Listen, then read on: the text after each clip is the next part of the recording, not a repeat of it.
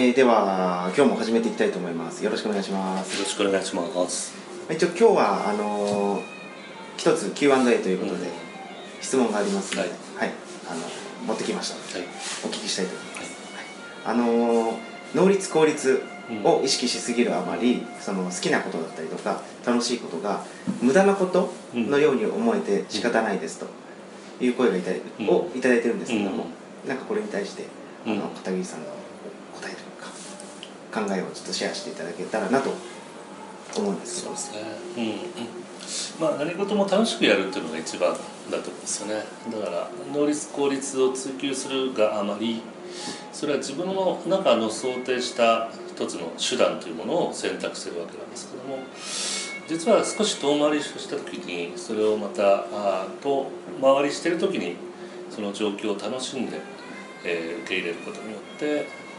えー、一番最初のゴール目的というものが実は大きく、えーえー、達成するという、ね、そんなことがあるのかなというふうに思ったりしますね。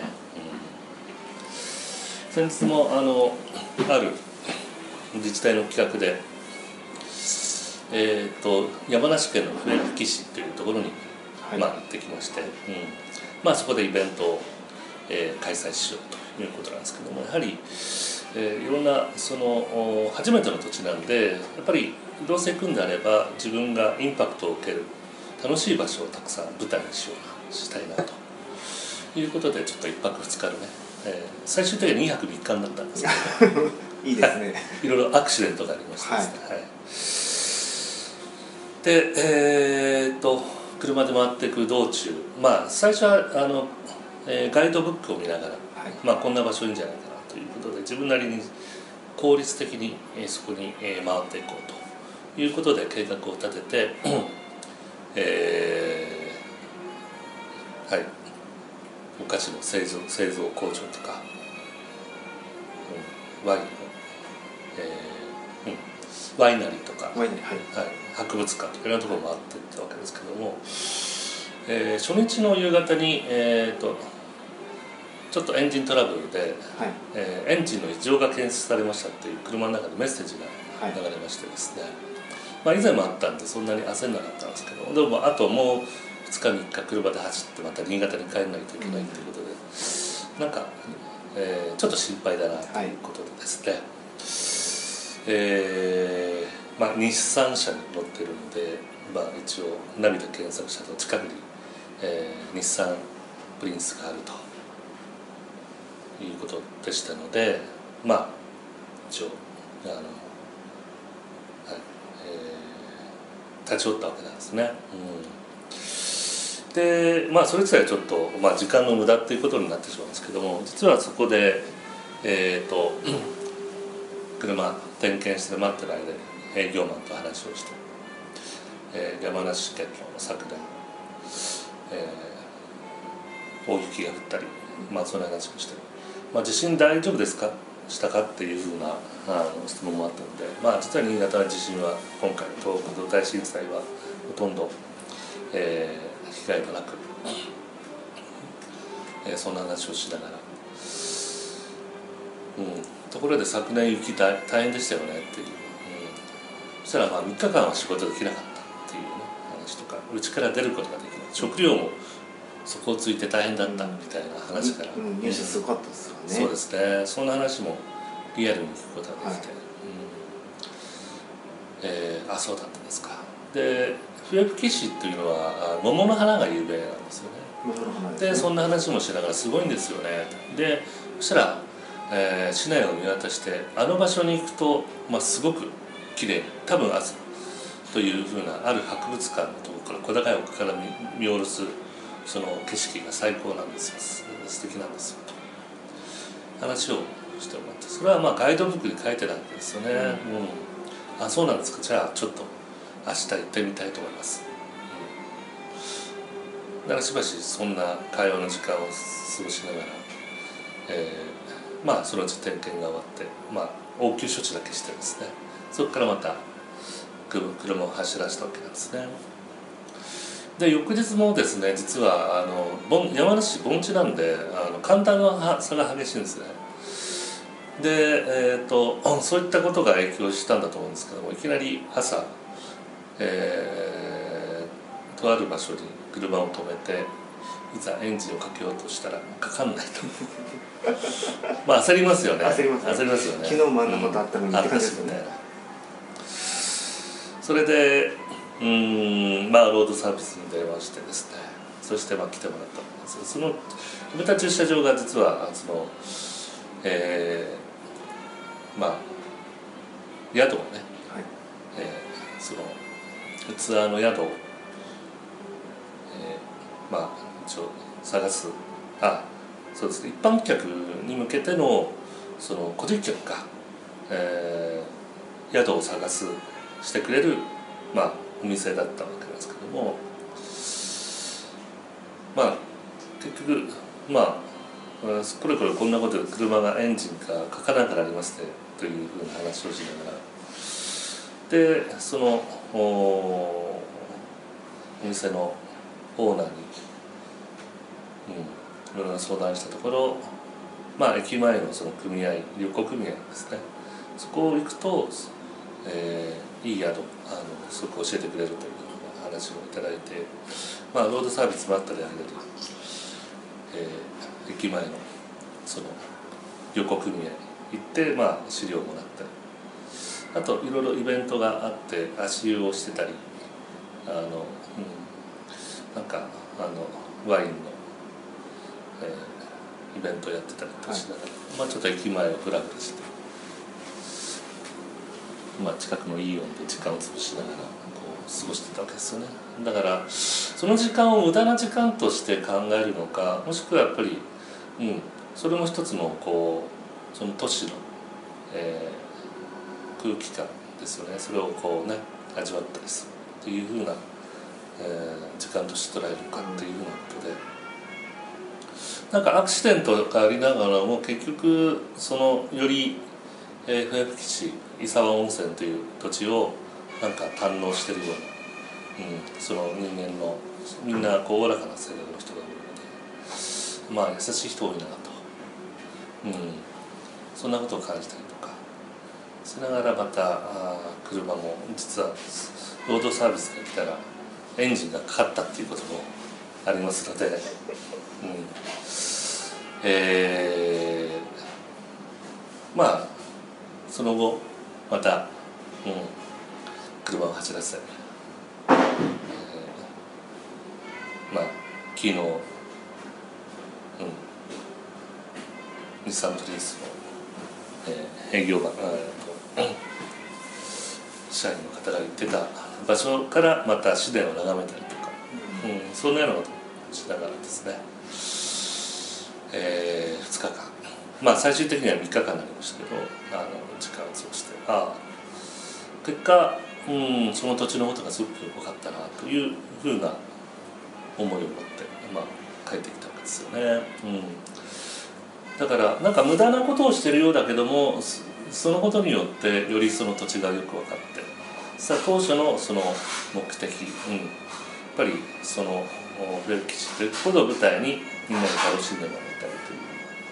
で、えー、すごく自分の中で、えー、たくさん理解することができたのかなと思ったので、うん、想定外のことをどう受け止めて楽しめるのかということが、うん、人生を豊かにするもしくは本当に当初思っていた以上の何か目的を達成するきっかけになるのかなと思いましたね。れですね。なんかこう能率効率重視で生活してると、うん、どうですかね。こう偶然偶然、っていうこと、ところになんか気づきづらいのかなって今お話聞いててちょっと思ったんですけど、だから能率効率も大事なんだけど逆にそれに縛られるということによって当初の目的を達成しにくくなる。もしくは達成したとしてもその満足度が低くなるっていうのはもしかしたらあるかもしれませんね。だから実は最初のコミットメント自分の目標があった時に、えー、あとは無意識が勝手にそこに運んでくれるっていうふうな考え方ですよね。運ばれる場所は目的最初に決めてた目的の、うん、ってとこですよね。だからあの頭の中のそので認識できる部分と実は自分の無意識っていうのはあの自分で認識しないけれども、えー、ゴールに向かう一つの方法を実は熟知していてその自分の無意識に身を任せて、えーうん、取り組んでいくことによって、うん、楽しいことが自分にとって楽しいしまた最大限最初の目標が達成されされるということは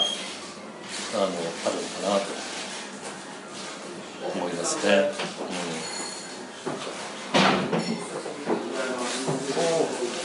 うん、なんか自分も結構そういう、うん、どっちかというと、うん、法律の律であんまり生きてないっていうか、うん。まあ、無駄なこともたくさんしますし、まあ、楽しいことも大好きですし好きなこともまあやってるんですけど一時まあ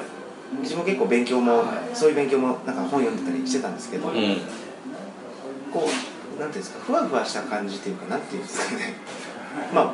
当たり前なんですけど、うん、目的を持たずに、うん、こう、うん、なんて言ったらいいのか無駄なことたくさんしても、まあ無駄だなっていうふうに、まあ、自分は気づけた時期があったんですけど、それについては、えーと、片桐さんどう思いますかっていうちょっとなんだなんて言ったらいいですかね。目的なしに好きなこととか、まあ、楽しいこととか無駄なことを、うん、まあ、追っかけるのってどう思いますかっていう、質問なんですけど、うん。うん、あなるほどね、うん、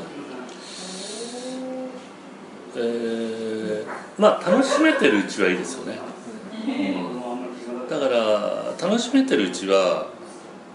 うんでもだんだんそそこの自分にとって楽しめなくなった時に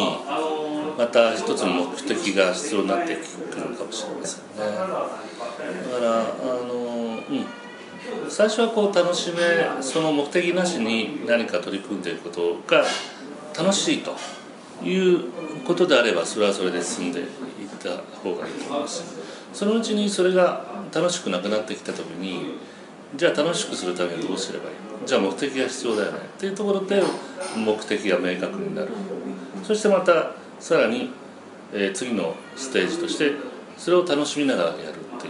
うな段階にある。だから最初から、うん、楽しくないのが一番良くないことなので無理やり目的を作って吸っても楽しくない。これはあんまり良くないですね。でも目的がなくてもとにかく楽しいことだけやっていく中で、うん、でもだんだん気持ちが変わってきて一つのそれだけでは、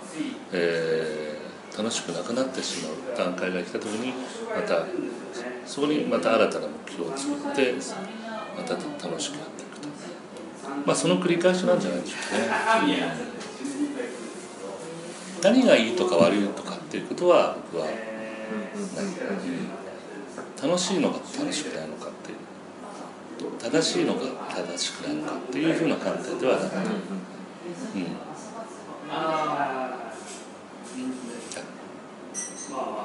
ん、その、まあ、それについて、えー、コミットメントすることって、まあ、毎回毎回、うん、まあなんかこう、まあ、何でも物事を決める時ってコミットメントしなきゃいけない、うん、しなきゃいけないというか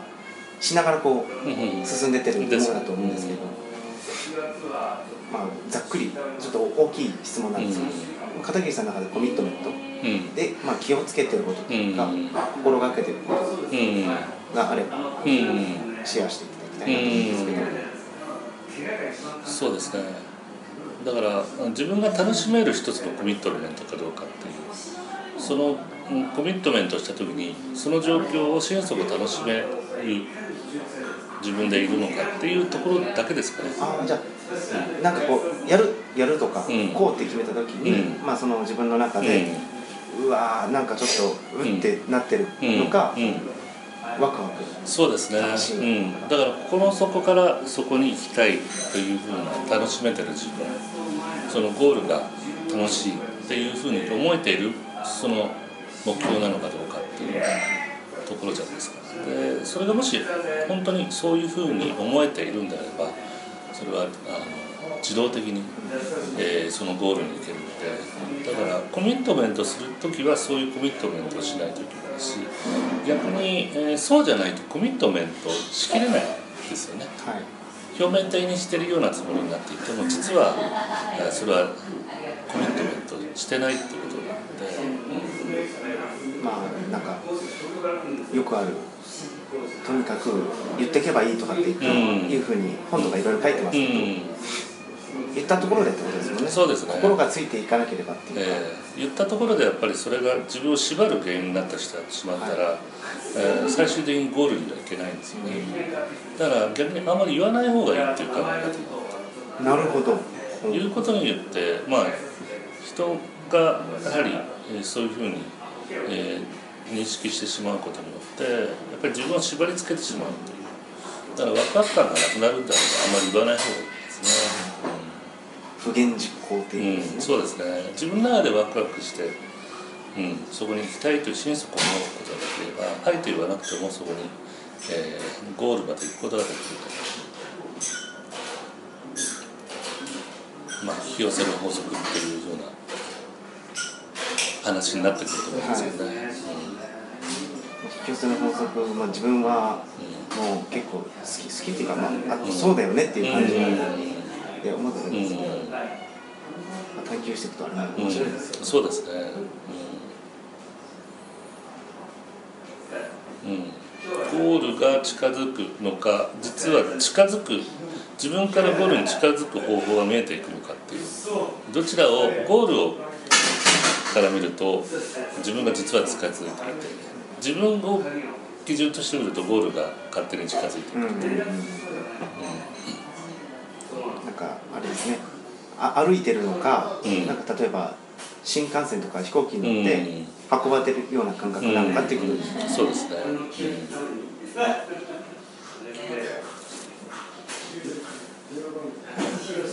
婚活においてもやはり最初のコミットメントですよね。ワクワク感うん。だからちゃんと、まあ、パートナーを見つけてどんなパートナー欲しいとか、うん、そこにこうワクワクする思いがちゃんとあってそしてコミットメントしきるっていうことが大事です。だからそれがなく漫然とこう活動していても、うん、少し弱いかなうん。活動するんであればコミットメントして、うん、そして、え状況を活動を楽しんでいく遠回りも先ほど言ったように楽しむぐらいの。それはあの実は自分の無意識が、えー起こした一つのいろんなポジティブなアクシデントだったりするので、うん、そこは、うんえー楽しみきると。いうことによってゴールが近づいていくということが、まあ、あるのかなと、うん。まあ何でもねそれは応用できると思いますけどね。わかりました、そうですね。まあちょっと次回は、まあそのまあ、例えばコミットメントもうん。しきれない人って多分どっか自分でブレーキかけてるところが、うん、あると思うんですよね。なんか次回はそのブレ、心のブレーキというかもうブレーキをかけてるもう一人の自分うん。みたいなことについて、うんあのお話をうんできればなと思います。ので、うん。はい、次回またよろしくお願いします、い、よろしくお願いします。ありがとうございました。ありがとうございました。